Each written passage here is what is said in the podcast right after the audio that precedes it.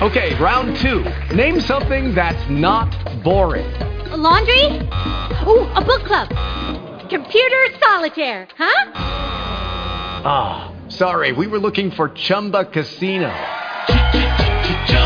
That's right. ChumbaCasino.com has over 100 casino style games. Join today and play for free for your chance to redeem some serious prizes. ChumbaCasino.com. No purchase necessary. Full prohibited by law. 18 plus terms and conditions apply. See website for details. Blog Talk Radio.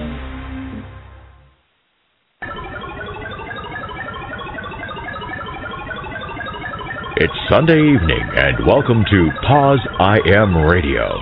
Your hosts for tonight's show are Robert Breining and Jack Mackenroth. They'll be taking your calls and speaking with a different guest each week.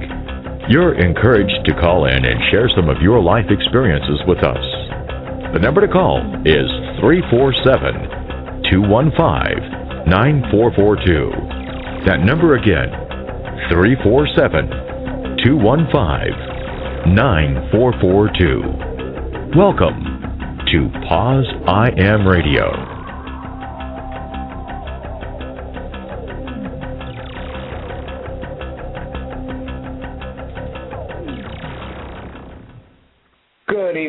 Everyone, and welcome to POZ I Am Radio. I'm your host, Robert Breining. This evening, I am joined by the fabulous Jack Mackenroth. Hi, Jack. Uh, Jack, are you with me? Okay, I have a bad connection with Jack, so we'll have him call back. So while I'm waiting for Jack to call into the show, I want to thank you all for joining us. If you're joining us here for the first time, um, we are live every Sunday, and what we do is we showcase uh, positive stories of positive people. So we like to um, offer each other um, some hope by sharing uh, stories that we can all find relatable living with HIV um, from day to day. Uh, I do want to let you know that we do have a special um, uh, date uh, show coming up, July 8th. Uh, you want to mark your calendars. We're going to be speaking with um, the Berlin patient Timothy Brown, uh, the man who is quote unquote cured of HIV, is going to come on and share his story and talk about some of the controversy that is surrounding um, what's going on with him right now. So that's a date you don't definitely don't want to miss. July 1st, we'll be speaking with uh, the author of My Pet Virus, um, Shawn Decker. And, and then next week we will be speaking with Nick Rhoades, uh, who was featured in HIV is Not a Crime, the documentary that was created to bring awareness around HIV criminalization and the stigma that surrounds those types of laws. So that's a show definitely you don't want to miss as well. So um, let's see. This evening we're going to be speaking with uh, Michael Kearns. So I'm really excited to have him on. He just actually um, had a new book come out, and I believe it was yesterday he uh, launched a uh, book signing or an opening to, to release the book. So he's going to come on and uh, talk about the new book. And then since it's Father's Day, I kind of wanted an HIV positive father to come on. And um, Michael is uh, a father, and he's going to talk about what it's like uh, to be, you know, a father. Because a lot of people with HIV think that we can never have kids or that it's not possible. And even, you know, as somebody who um, is gay, we think that we can't have kids. And uh, Michael Kearns' story of uh, adopting his daughter is, is, is inspirational, and I wanted to share it with everybody on Father's Day to offer um, others hope. So I am going to take a quick break as I uh, wait for Jack to uh, call in. I contracted a preventable disease from a guy that looks good and smelled good, but never mentioned that he had HIV. But he is not to blame. I should have loved myself enough to protect myself. But through it all, I found self love, and it's the greatest thing I ever felt. I was never less than or equal to AIDS, but always greater. I just realized that not caring for myself or my body, I was my biggest hater. I am author of The Naked Truth, Marvelyn Brown, and I am greater than AIDS. Speaking about greater than AIDS, I've actually seen some uh, billboards pop up in my neighborhood, um, and uh, maybe you've seen them in yours too. Uh, if you go down Interstate 95 here in um, Pennsylvania, you will actually see um, uh, the billboards up on 95, and I'm surprised because I haven't been able to see any kind of awareness here. So I'm actually really uh, excited about them being there. So, Jack, are you with me? Yeah, can you hear me? Yeah, yeah. Sorry, uh, I guess it, my computer didn't uh, refresh and show that you were waiting, so I apologize if you were there for a while. So, how you been? Yeah, oh, no problem. No, I heard you, and actually, it's interesting because basically everyone you named uh, uh, Timothy Brown. Timothy, what's his name? I always forget because it doesn't sound. Is it Timothy Brown? Timothy. Yes. The Berlin patient. Um, Yeah. yeah, Shawn Decker. They're all part of the POZ Army, which like that's what I'm working on right now. So, um, yeah, and actually I wanted to uh, add to that. Um, I was at the AMFAR Inspiration Gala last week, and Kenneth Cole announced uh, that they have there's a second patient who's now cured of HIV. Um, it's not really. I looked for it online, and there's one really weirdly written article about it, but um, so I I don't want to you know jump the gun here, but um, Right. if Kenneth if Kenneth is you know saying And I was literally in the room, and he was like, yeah, it was just announced today in San Francisco. There's a second person who via stem cell, I don't know if it was bone marrow or exactly how it went, and the details are a little bit shady, but um, but yeah, apparently there's a second person who's now cured of AIDS. So Wow. So you heard it here second.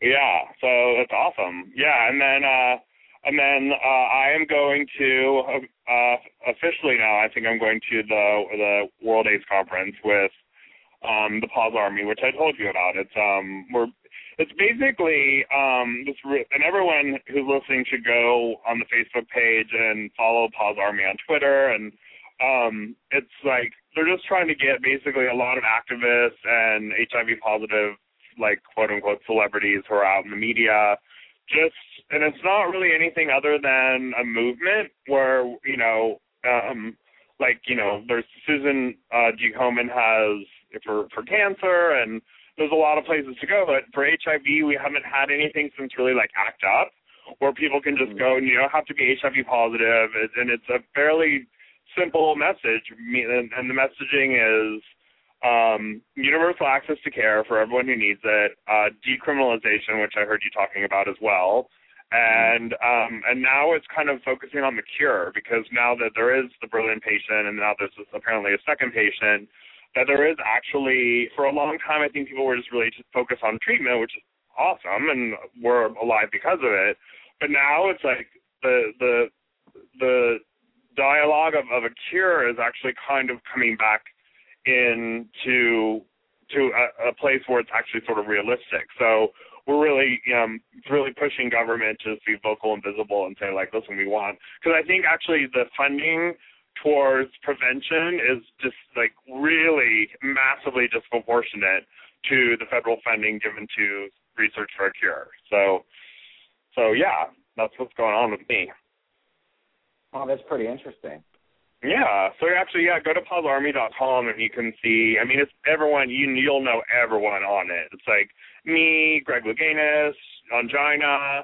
Um, uh, we're trying to talk to Rudy Galindo, who's a figure skater. Um, who else? Um, uh, Shawn Decker's in it.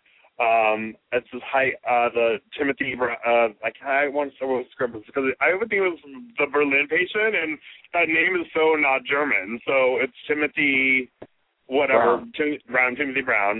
Um, hi, is it uh, Miss the Miss Plus America? We talked to. Um, I'm so bad with everyone's name, and I'm not in front of my computer. Michelle, no, no, no, Michelle Anderson. No, no, that makes totally sense. But I also want to remind people if you were on um, Facebook or Twitter going to follow POZ Army, I also want you to check out um, hashtag HIV.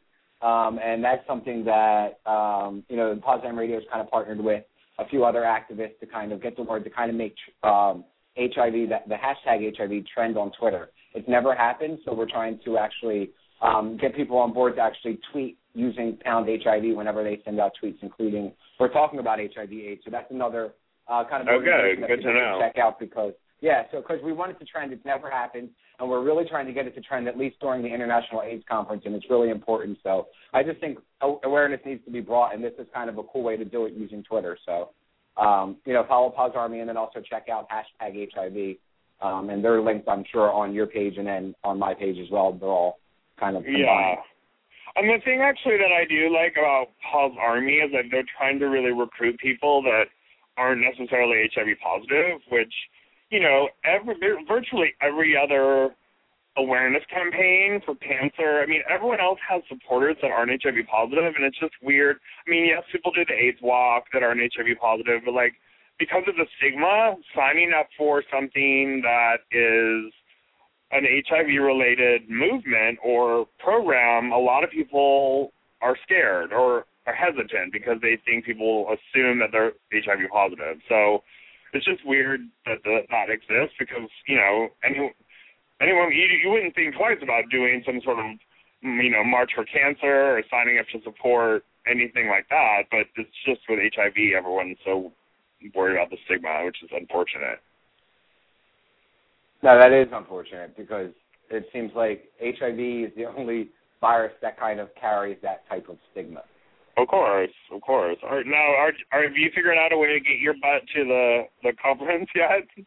Yes, I'm actually going to the conference. I got um, a scholarship to go, so they granted me that at least for the registration to go. I will be staying with a friend of mine while I'm there uh, for awesome. the week. So awesome. it'll be fun. I I plan on broadcasting actually a live show on the Sunday of the opening ceremonies, but I want to do it at in the afternoon.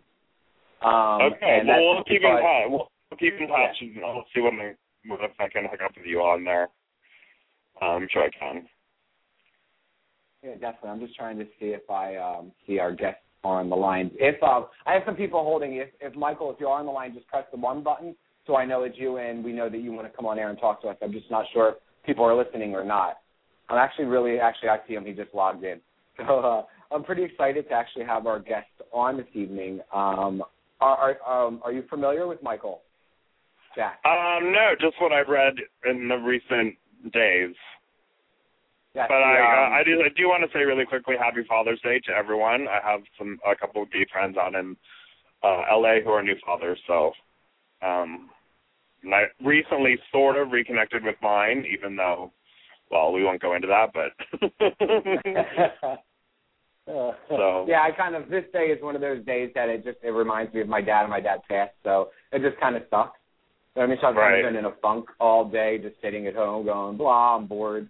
You know what I mean? It's just I don't know. It just kind of reminds me. My dad's birthday's in June too, so it's kind of like a double whammy. Father's Day and his birthday, it kind of like a double Yeah. reminder of me not having that you know figure. So Yeah, I mean, it's to me actually. I mean, I for until my brother got married a year ago September, I actually hadn't spoken to my dad in probably fifteen years or so. So it's a, it's just a weird. For me, it was always a non-day. Like I would always forget it was even Father's Day until someone would say, like a Macy's commercial would come on or something and say like Father's Day, and I was like, all right.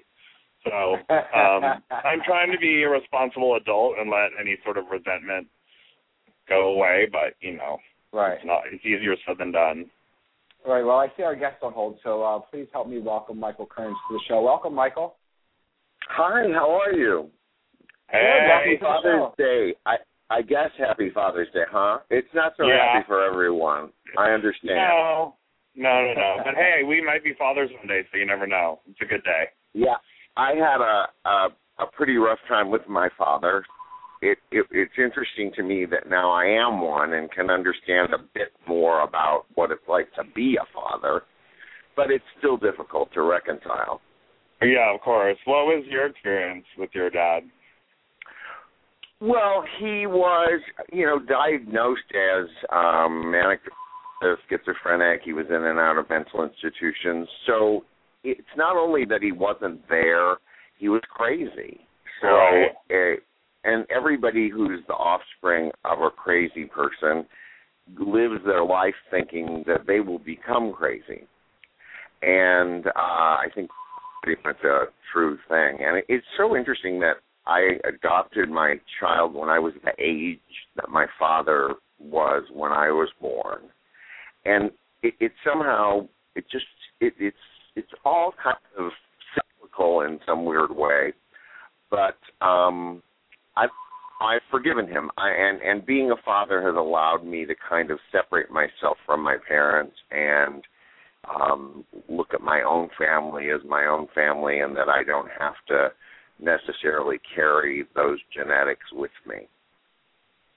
That's good. Right. Do you hear that Are we beeping? there? Yeah. I'm Yes, sorry? I hear it beeping. I don't know if that's who that is, but there's some sort of beeping in the background. Whatever, we'll just ignore it. Are you still here? I don't hear it. So maybe maybe I'm going deaf on top of everything. Well, no, you I still don't- hear? it? I'm- I don't hear I'm- any. I'm right behind you. I'm deaf too. It just happened just then. well, then we'll have a we'll have a happy deaf day instead of Father's Day. Oh, it Can you are you still hearing beeping? Yeah, I don't know Yeah. what that would be. Robert, do you? I, I have no idea. whatever. Do you want me to try to call back? No, you're fine. You're fine. Okay.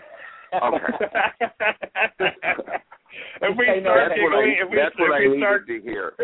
We start giggling every once in a while, because it goes beep. That's why. So Do you It sounds like your the listeners are hearing the beeping? yeah, but it's Every once in a listener- while. it's like once every thirty seconds. It just went again. Do you want to try I don't hear it at all. All right, then that's fine. Don't worry, we're it's no big deal. Um, so, so Michael, um, first I want to thank you for coming on. I actually uh, reached out to Olivia Ford at the Body um, because for Father's Day I wanted to have an HIV positive father on because a lot of people living with HIV think that they can't become a father or that that dream is something that they now have to not have or forfeit to. So can you explain just a little bit um, of what it was like for you um, going through the process of adopting your daughter? Yes. Because I know it was a really And of big course- thing back in the day.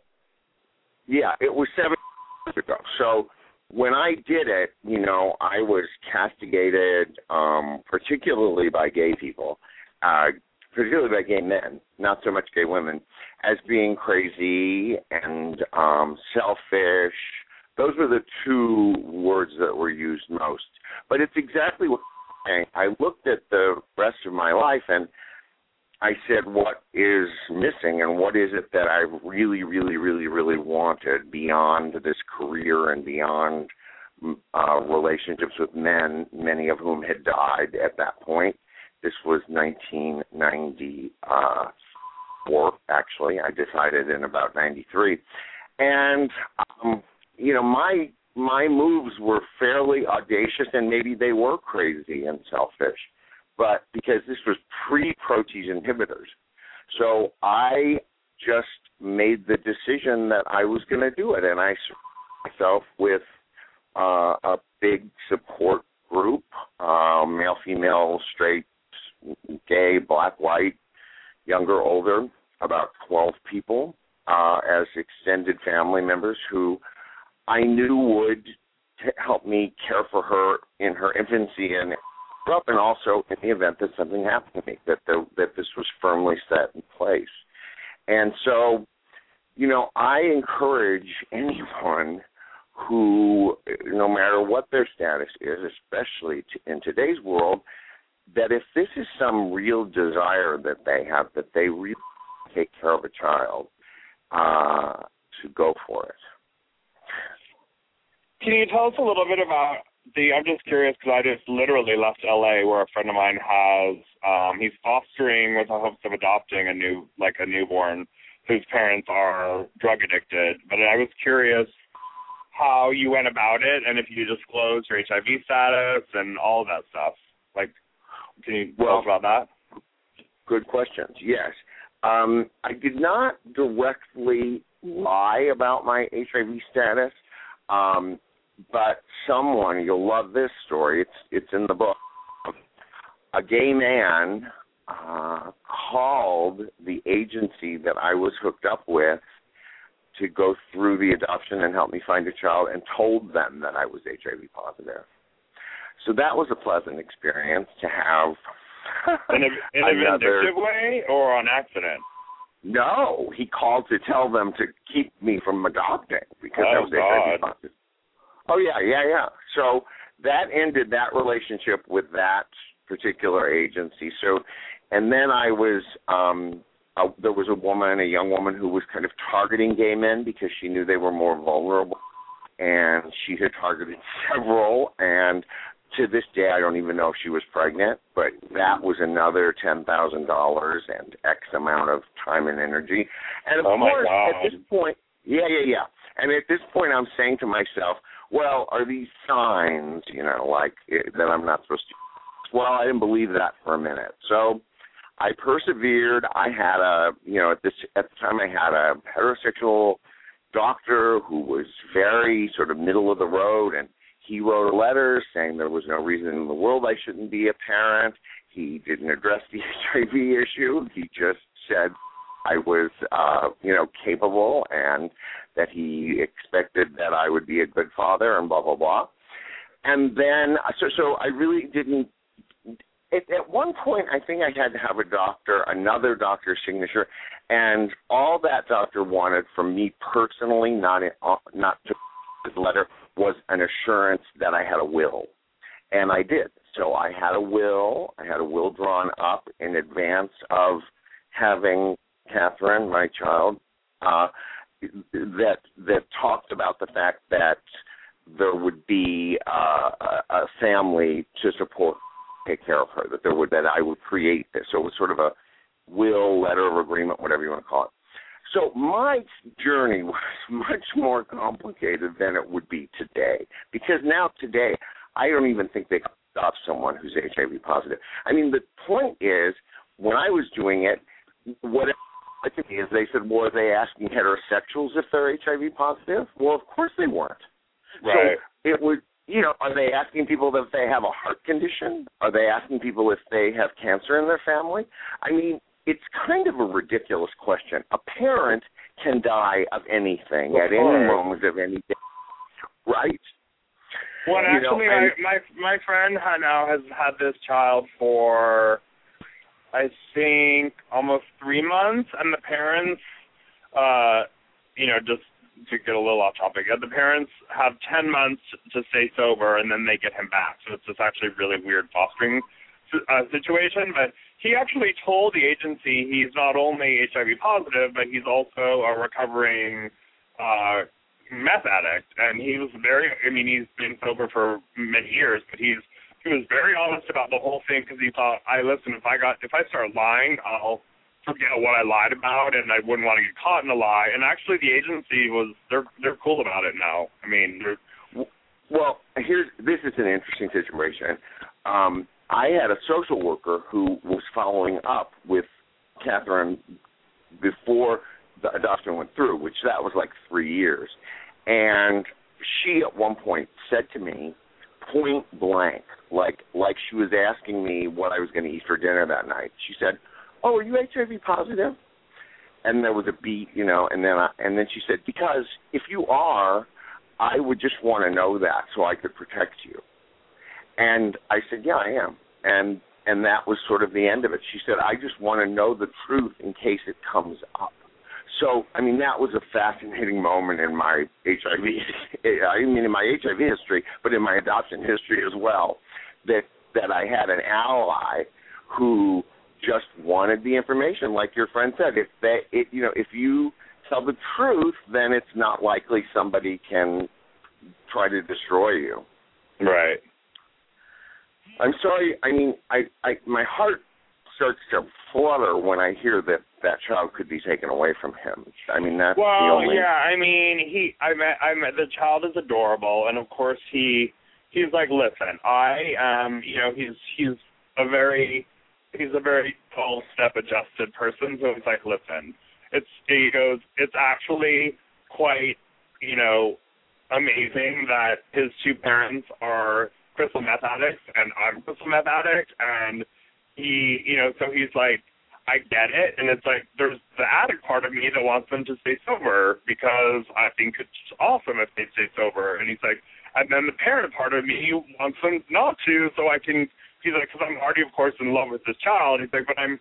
He's like, he's he's like, I, you know, in a way, I'm protecting myself, and I'm trying. He's like, I believe right now wholeheartedly that I will not get to keep him because he's like, that's the only way I can go on. You know, I mean, because I'm Yeah. sure, like your experience was, you fall in love with them immediately. So immediately you fall in love. If you have that instinct to parent, you're going to fall in love with the kid, no matter what the kid's color is, size is, shape is, affect is, within about ten minutes, I'd say.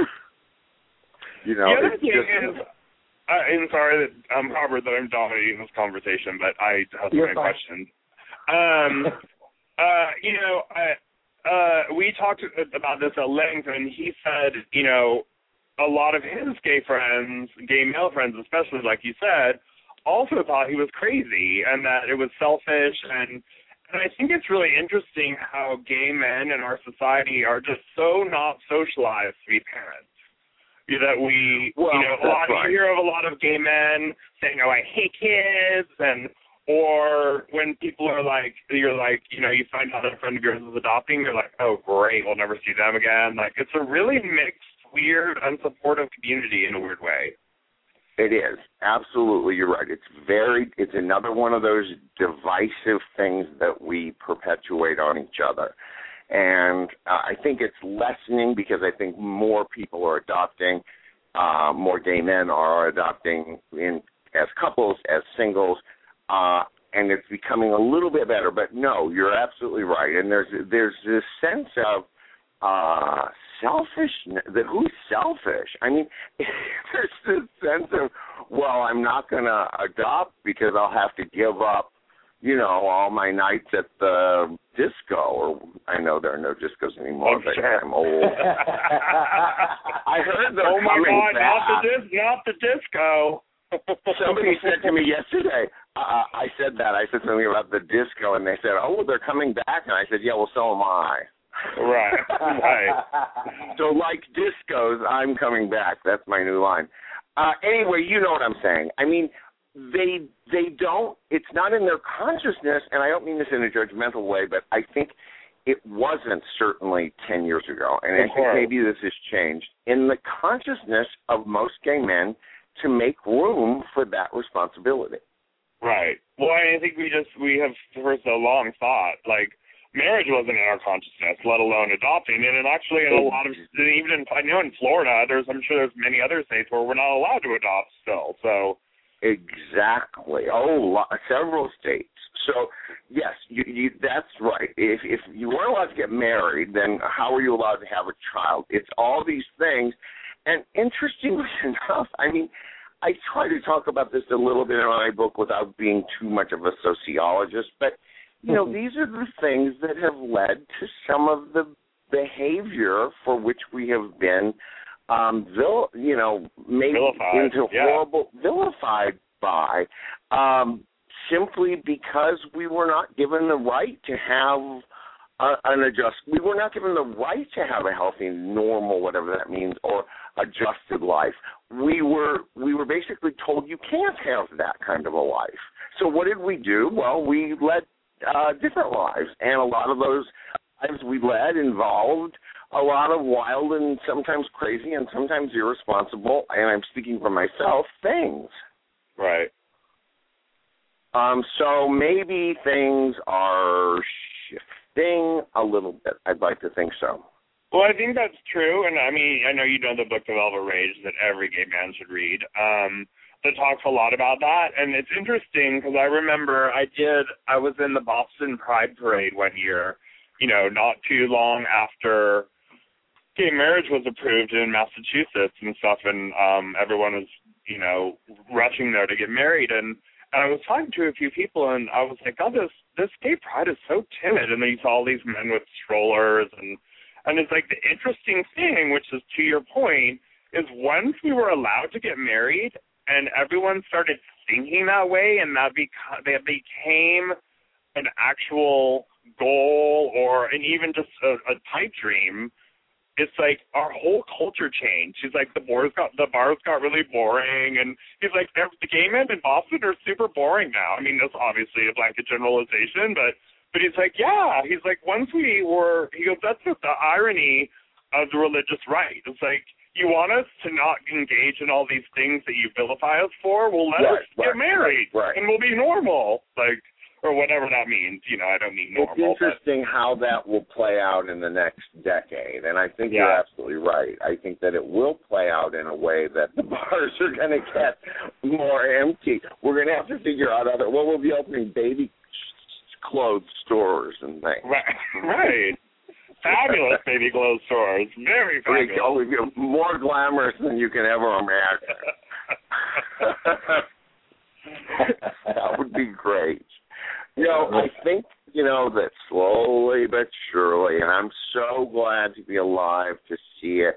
And other friends of mine, you know, other especially Politico friends, you know, we really kind of say, God, you know, we didn't do all that work in vain. We didn't go on all those marches and go to all those meetings and and scream and cry for all those petitions and whatever it was. You know, the culmination of all that is is really seeming to become a reality. Has really become a reality in many respects. Well, now I I think heard that's awesome. that beep. I'm sorry. I said I heard that beep. I think I, No, I either I either uh, can't hear him anymore or they stopped or I'm ignoring him. But go on, go on, I Robert. think it's just yeah. No, no. One of the things, um, uh, Michael, that I think was really um, awesome about your bio when you sent it to me was that you were the first Hollywood actor on record to come out of the closet in the mid '70s. You know, admits all the homophobia, but even that you came out as HIV positive in 1991 and actually made television history by doing that. What made you do that? What gave you, I guess, the balls or the guts to to get on TV and do that when all that homophobia, all that AIDS stigma was going around? Well, I think that the very reasons that you stated and everyone else stated is the reason I did it. In other words, the, the fact that the Hollywood homophobia had certainly not changed in the six years between Rock Hudson's death and Brad Davis's death. And when when Brad Davis died was when I was asked again to kind of be this spokesperson as the only openly gay actor in Hollywood. So at that point, the media didn't know whether I was HIV or not, and I had to have I had a lover, I had uh, you know things going on in my life, and I had to ask myself if if if this was the time that I come out about being HIV positive, and I couldn't go on the shows and act like I wasn't HIV positive because it was against exactly what I was preaching. In other words, if I'm preaching come out of the closet about being gay and that it's not healthy to have these secrets and carry them around, how could I in good conscience possibly go on and talk about Brad death, Brad Davis's death and act like I was negative or you know or even a sin of omission would not have been the conscionable thing to do. So at some point, you know, several talk shows and morning shows were asking for me to come on, and at some point, one of them said again, one of these weird situations.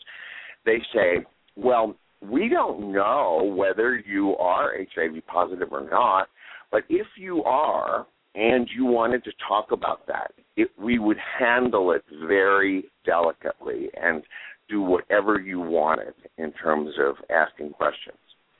So that was the show that I went with. And I talked to some friends and I talked to my lover at the time who had to talk to his family. and I you know, commiserated with some of my political friends, specifically Morris Kight, uh, who was a big activist. I don't know if you know who he is, but he was, you know, one of the people who started the whole gay rights movement. I spoke to him specifically. I was in Washington D.C. at the time. I was doing a show, and um, I made the decision to do it. And then, you know, then two nights later, I was on Entertainment Tonight, and it was a big deal. And it was very, you know, everybody thinks these things are sort of like the book. You know, there's a certain degree of oh, it's so glamorous to have a book, or oh, he's on Entertainment Tonight. But you know what? There's also a degree of exposure that's uncomfortable. I mean, Mm-hmm. there's things at stake for me when I do this stuff. Yes, it is fun and it is glamorous and it is sexy and it is all that. But it's also like, hey, you know, this feels it feels like the exposure is sometimes embarrassing and icky. That's what I use. Mhm. It's icky sometimes. Well, especially I mean, especially then, and I mean even you know, now there there's still times now. I mean, uh, you know, obviously the three of us are very out about our status, but there's times when you know, in mixed company where you, I blurt it out and I'm like, I can see that people are uncomfortable, and it's like, okay, No, in in 1991, a lot of people were not out about their status, oh, of course. especially in this town, especially here. You know, it was Well, they're verbose. still not. Unfortunately, well, a there, there's still that. I mean, there's still well, we have Hollywood actors who aren't out of the closet, and how many of those Hollywood actors who aren't out of the closet are HIV positive? Let's ask Yeah. ourselves that question. Of course. A lot of them. I mean, I know some of them be. So Oh, it's just the way it is. right. Wow. I was reading Mark King's uh, comment in the chat room, and he said he wants the Hollywood dirt. um, he wants dirt. He wants dirt. He wants the Hollywood dirt. No, I know Mark King, and tell Yeah. him to be good. You know, for people to read the familiar- book, if you want dirt, you have to pay your whatever it is and read the book. Right, and the book is "The Truth Is Bad Enough: What Became of the Happy Hustler." And what exactly does the book focus on?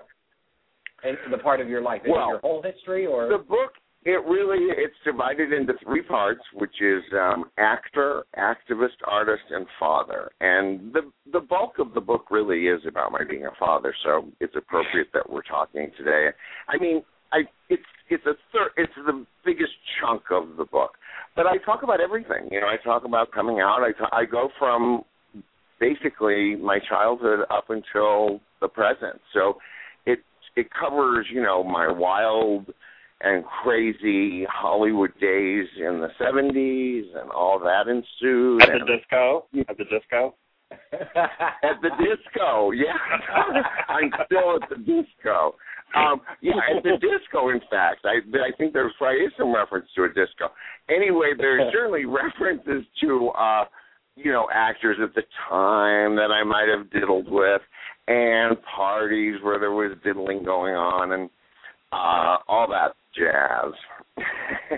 and then it also got- talks They also- about my little addiction problems and you know it, it, it i really somebody said to me this is so funny and it's so true because it's, i was uh at stonewall I, I went to the stonewall bar when i was uh 18 years old the year before stonewall uh, in the summer because i was at the american academy.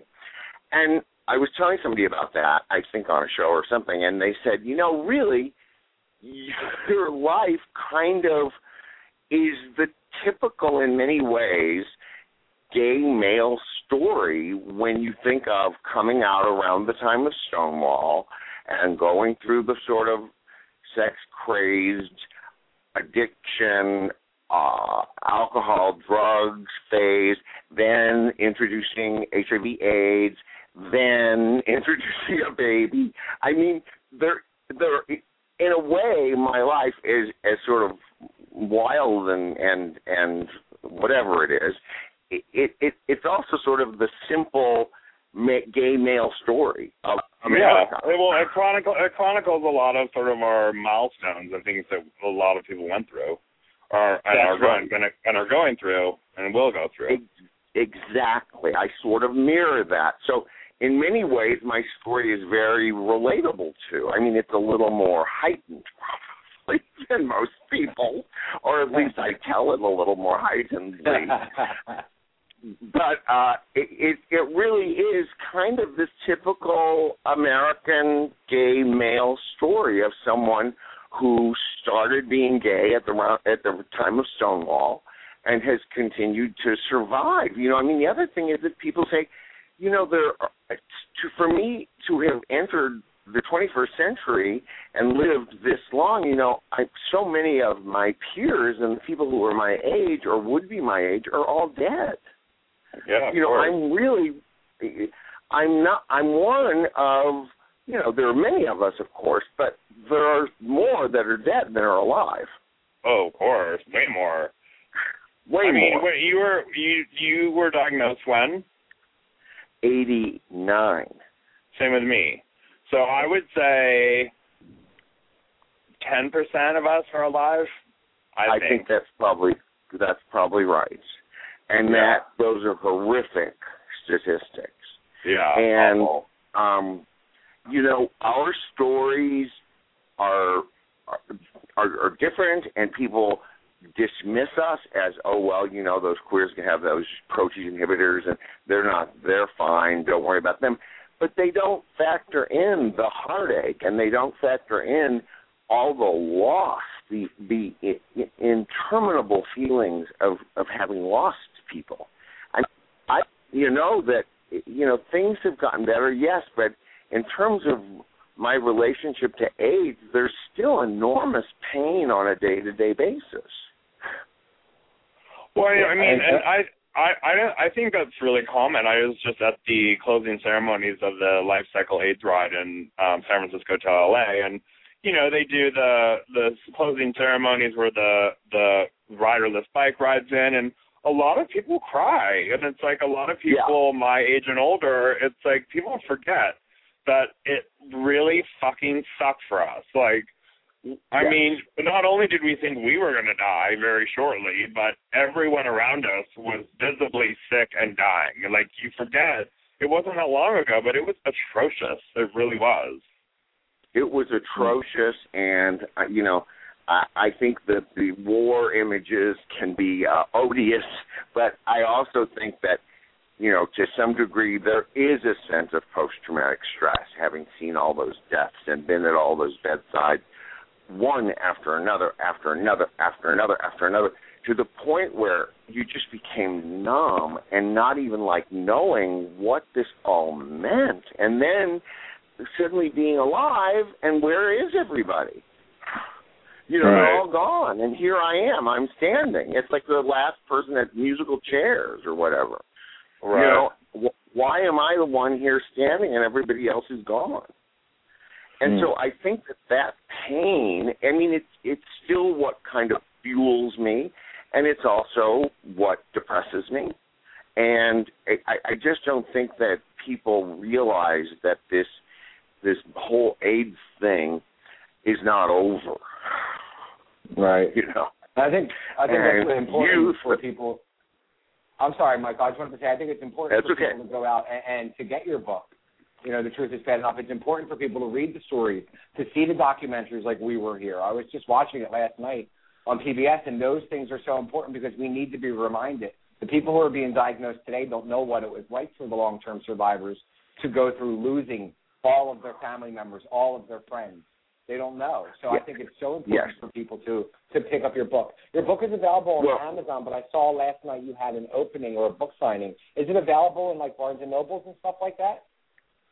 Uh, no, this was at a book signing, and it was like wildly successful. There were like amazing people there, and it was at Skylight Books, which is one of the only and longest living uh, independent bookstores in LA, and it's in a very groovy. It's in Los Feliz. It's in a great neighborhood, and there were over a hundred people there, and um, some people you'd probably know, Malcolm Boyd, the uh, Episcopalian minister who you know wrote the book got running with me jesus or whatever. He's in his 80s and then there's like the television star rex lee who's on entourage. And i mean there were like a wild john fleck the performance artist.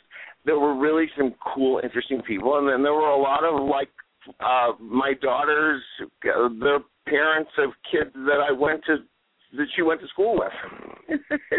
so that's cool too. I mean, it was a real variety of people. So so where can people get your book at? Just Amazon.com? Amazon's the best way. Order now. Go to your computer. I have a child to put to co- through college. and, and your website is so people are familiar. MichaelKearns.net is the website, correct? Yeah, www.michaelkearns.net. Yep, and I they can read more quick- than they ever wanted to know about me. I want to real quick open up uh, the phone lines for people to call into the show and speak to Michael. Three four seven two one five nine four four two. If you have a question or comment, um, please call the show now. I, I, you know, some of the the shows that you were on where you know, um, I want to talk about some of that stuff because you were on Life Goes On where you actually played a character who had the HIV virus.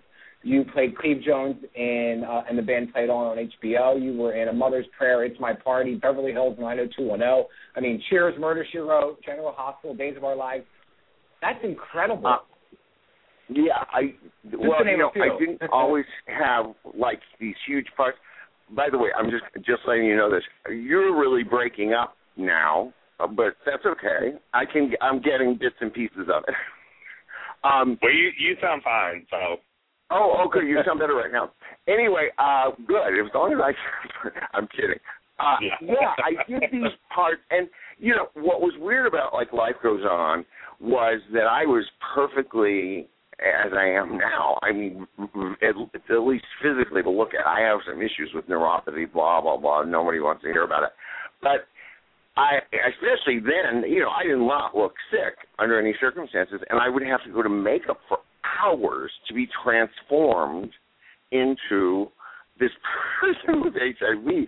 And then I did several shows playing an HIV positive character until we came to and and I don't know if you, this is in the book and it's hilarious. Uh, it came to um, what's that show? Oh, Beverly Hills 90210, and I was supposed to recur, and I was playing a gay HIV positive guy in a hospice.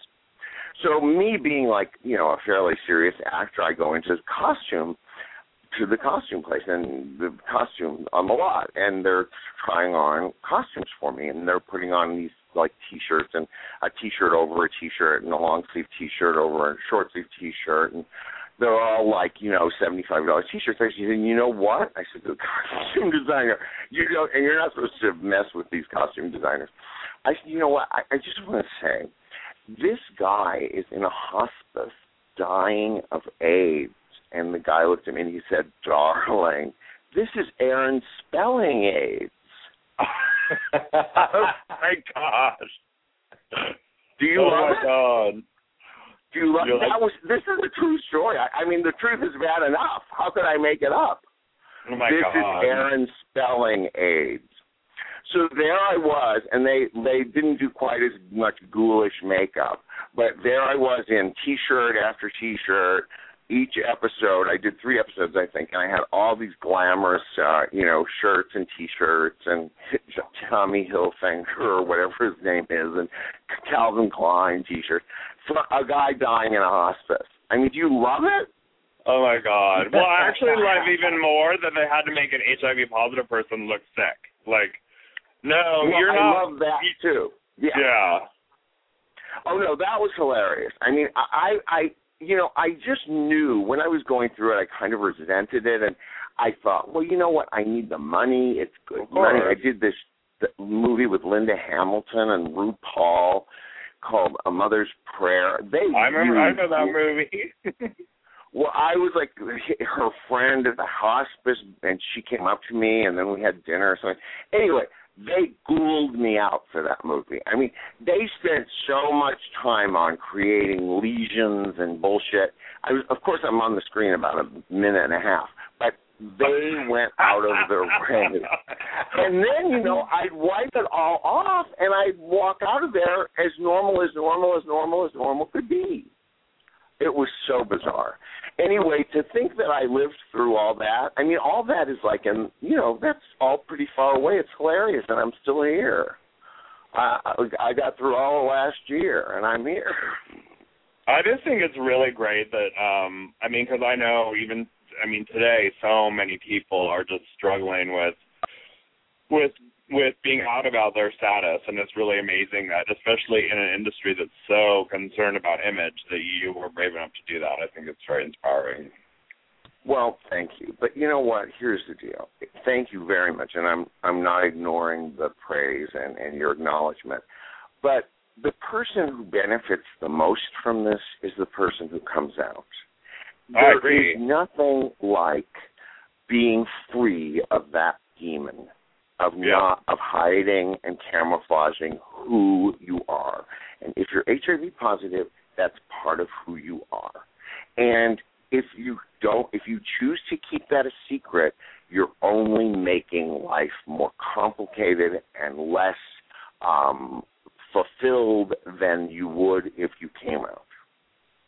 I agree 100% and very well said. I mean, I Yeah. we say that on the show all the time and you know, I also say you I promise you you will be surprised by your uh, the reception that you get. I mean, some people won't surprise you, unfortunately, if you're forecasting negativity, but a That's lot right. of people will. A lot of people will, and you'll feel better yourself. You just will. and and you don't want to be around who, who wants those people if right. I mean, I mean it's, it's difficult when it's it's difficult when it's your parents or someone that you I know, really, but we all but- have challenges in life.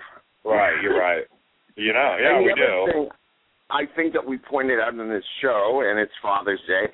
The fact is that you you you are not restricted by coming out as being HIV positive. You can be a father. You can be whatever you want to be. In other words, don't allow yourself to think that that's going to restrict you. I think what's restricting you is being in the closet about anything. Agreed. Totally agreed. So that's the message I want to leave. No, I think that's I think it's so well said, very succinct and it's so true. And I think a lot of people have a really hard time believing that and really truly internalizing it, but it's true, you know. Yes, it is. And I'm just gonna, you know, keep I said until my, you know, dying breath, I'm gonna keep saying these things. And I know people get tired of hearing them maybe from me and you know, I, I sometimes feel like seem like a broken record. I don't care because I think that what I'm saying is true. And I also think that if we're gonna have a sustainable, healthy, whatever word you want to use, healthy gets me a little crazy sometimes, but uh, sustainable gay community or or GLBTHIG WXYZ community that we we need to not be in the shadowlands. We need to be saying, here we are. You know, we've had addiction problems. We are positive. We, you know, this is all just part of the fabric of who we are. And we're also very good people and funny people and creative and smart and all those things too. So, you know, there's a balance. It's not all or nothing. It's not just because when you when you say that you're HIV positive, that's not all you are. It's just one part of who you are. Right. Right. Well, that's incredible. So I hope people can hear that. And you know, you can't force anyone and I don't want to force anyone and they will do it in their time or they won't. But the relief and the sense of well being that that comes from being open about it, it, it is you know as good as sex in the seventies at the disco. well, I also think it's it's important to say to remind those people that are considering coming out about it that there's also a lot of support around it. Like if you're not going to get support, you, you think from your immediate family or whatever, there's a ton of people out there like us and you know people on the thebody.com and uh, different places on the internet and you know in your town or whatever that are supportive. So There if you need if you need that is. if you need that kind of support, it's there for you. They're they're absolutely true. And it doesn't mean an end to sex and it doesn't mean an end to dating and it doesn't mean an end to getting a partner and it doesn't mean you know, you can't it if, people have to frame it as an opening. It's a new it's a new kind of adventure that you're going to be on when you come out of the closet about it. Just like coming out of the closet about being gay. I mean, can you imagine what it would be like to be in the closet as a gay person? I mean, at this juncture where we live in the world now, I mean, it's just crazy to me. But I Yeah. know there are parents. I know there's religion. There's this little thing called religion. Um, uh, yeah, which is a dangerous uh, proposition to get oneself into. Uh, you know, and God knows our presidential election may have uh, be pro- be tr- problematic as a result of that nonsense. So I don't know, but I think we're doing pretty good in life. Yeah, agreed. Yeah, I agree. And I think those who actually don't come out of the closet, whether it be the HIV closet or or the gay closet, they kind of feed into that homophobia and feed into that AIDS stigma by hiding. And I think the more that us come out of the closet and, and say this is who we are and we're happy, who, proud of who we are, and we're okay with it, I think the more that that homophobia and that stigma is able to decrease. So I think having somebody like you, who was the very first person to go on TV and say, hey, you know, I'm HIV positive and you know this is me. I think that you are an incredible role model, and I think that I applaud you for everything that you've done. You are incredibly brave. Well, thank you so much. You know, I want to just say one other little thing because you know people are interested in the dishy aspects of the book and stuff, and you know, this whole issue of this recent star who we can keep nameless, who was in Greece, um, this whole issue of whether he is or isn't or whatever, uh, I got news for everybody. He is, and the point is, people say to me, "Well, I just don't care. Why do you care? Why do you why do you care whether he's out or not? Why is that important to you? Well, it's important as long as people are hanging themselves because they're gay or they're afraid of being gay. It is important for everyone who is gay to come out. Right. Because otherwise you are to some degree culpable for these atrocities that is happening to, the, to these young people. Because especially, especially, especially if you're in a powerful position where you are looked up to and respected for your work or your craft or whatever it is you do, and you're in the closet, you're saying it's you're implicitly saying it's not okay, it's not okay. to be gay. Yeah.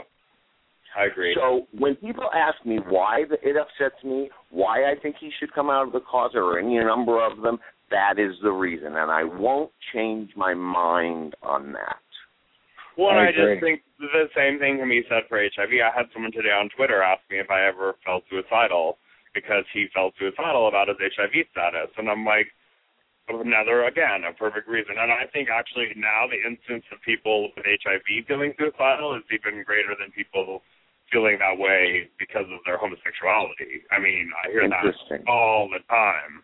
So it's another. It's, it's it's you know it's it's um it. And I always I say to people, you know, if you're if you're questioning doing it for yourself, also think of the larger picture, which Robert just addressed. It's like you're fighting the stigma by coming out. You're chipping away one person. You're educating people, and so on and so on, and it has a ripple effect. So if you can't find the strength to do it for yourself, do it for that person who might. I agree.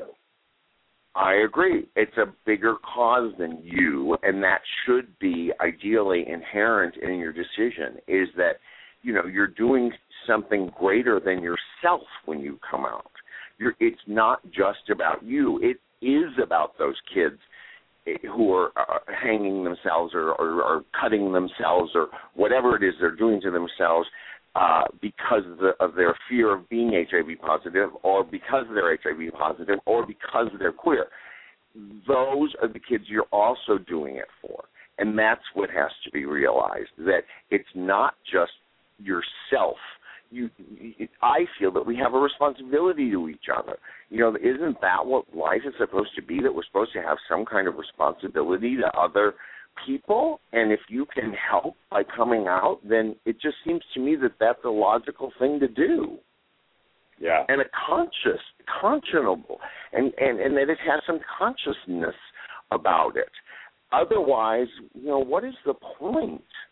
We're all going to die. We're all going to die of something and we're all we and we don't know when we're going to die and we don't know how old we're going to be when we die so let's uh, get with the program and be be who you are, for Christ's sake.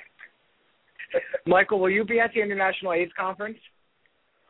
Well, I would love to. I I, I don't know yet. You know, I mean, I, I'm I've ever since I've been a parent. You know, I'm sort of bound to L.A. And so I I don't I really am. You know, I haven't unless, yeah. unless I travel with her and you know I've done several things in Europe, but she's always been with me. So I don't know. No one's asked me, so but that doesn't mean that I can't ask myself. Uh, but it's a good question and one that I will keep in mind. Well, if you are there, I would love to get. I'm going to actually order your book tomorrow um, when I get in the office, and um, I would love to have you sign it. Well, eh, also, you know, off the air or whenever I can text you my address and you can send it to me and I'll mail it back to you. That's what I've been doing with a lot of people. Okay, that'll work. Yeah, so you can do that too, and you can get an autograph fast. There you go. Well, Michael Kearns, thank you so much for for joining us for oh, the hour and sharing guys. your story. I had so much fun, and I feel, you know, I really feel we're on the same page, and uh, I feel appreciated, and I feel like I was able to um, maybe impart something that helps someone, and that makes it all worthwhile to me. Awesome. Well, you have yourself a great night. Okay, you guys too, and be in touch. Okay. Thank you. you. Okay. Remember, folks, you can find uh, Michael Kearns' book, The Truth is Bad Enough, What Became of the Happy Hustler, now on Amazon. You can visit his website by going to michaelkearns.net. More information on my show and upcoming shows, you can go to pozIam.com. More information on the fabulous Jack Mackenroth, you can go to jackmackenroth.com. Follow him on Twitter. Follow POZ Army. Follow hashtag HIV. Did I forget anything? uh, no. It's all good. Happy Gay Pride Oh, the only other the, the only other real quick thing I wanted to mention is that um, if you uh, go on iTunes, you can download Jamar Rogers' new single "Where Would I Be Without You." It's available on iTunes June 19th. Oh, shut so, up! And that's the other person Yeah. I forgot, who's part of the POZ Army. So he will also be at the AIDS conference, so we can all hang out with him. Yeah, so um, check that out. You have a great night. Awesome. I will do, I'm going to do that right now. What's it called again? Um, the song is called "Where Would I Be Without You." Okay. Well, we're we're I think we're past our time, but have a great night. Yeah, that's fine. You too. Bye-bye. Bye. Hello, it is Ryan, and we could all use an extra bright spot in our day, couldn't we? Just to make up for things like sitting in traffic, doing the dishes, counting your steps, you know, all the mundane stuff. That is why I'm such a big fan of Chumba Casino. Chumba Casino has all your favorite social casino style games that you can play for free anytime, anywhere with daily bonuses. That should brighten your day a little. Actually, a lot. So sign up now at chumbacasino.com. That's chumbacasino.com. No purchase necessary. Group. Void were prohibited by law. See terms and conditions. 18 plus.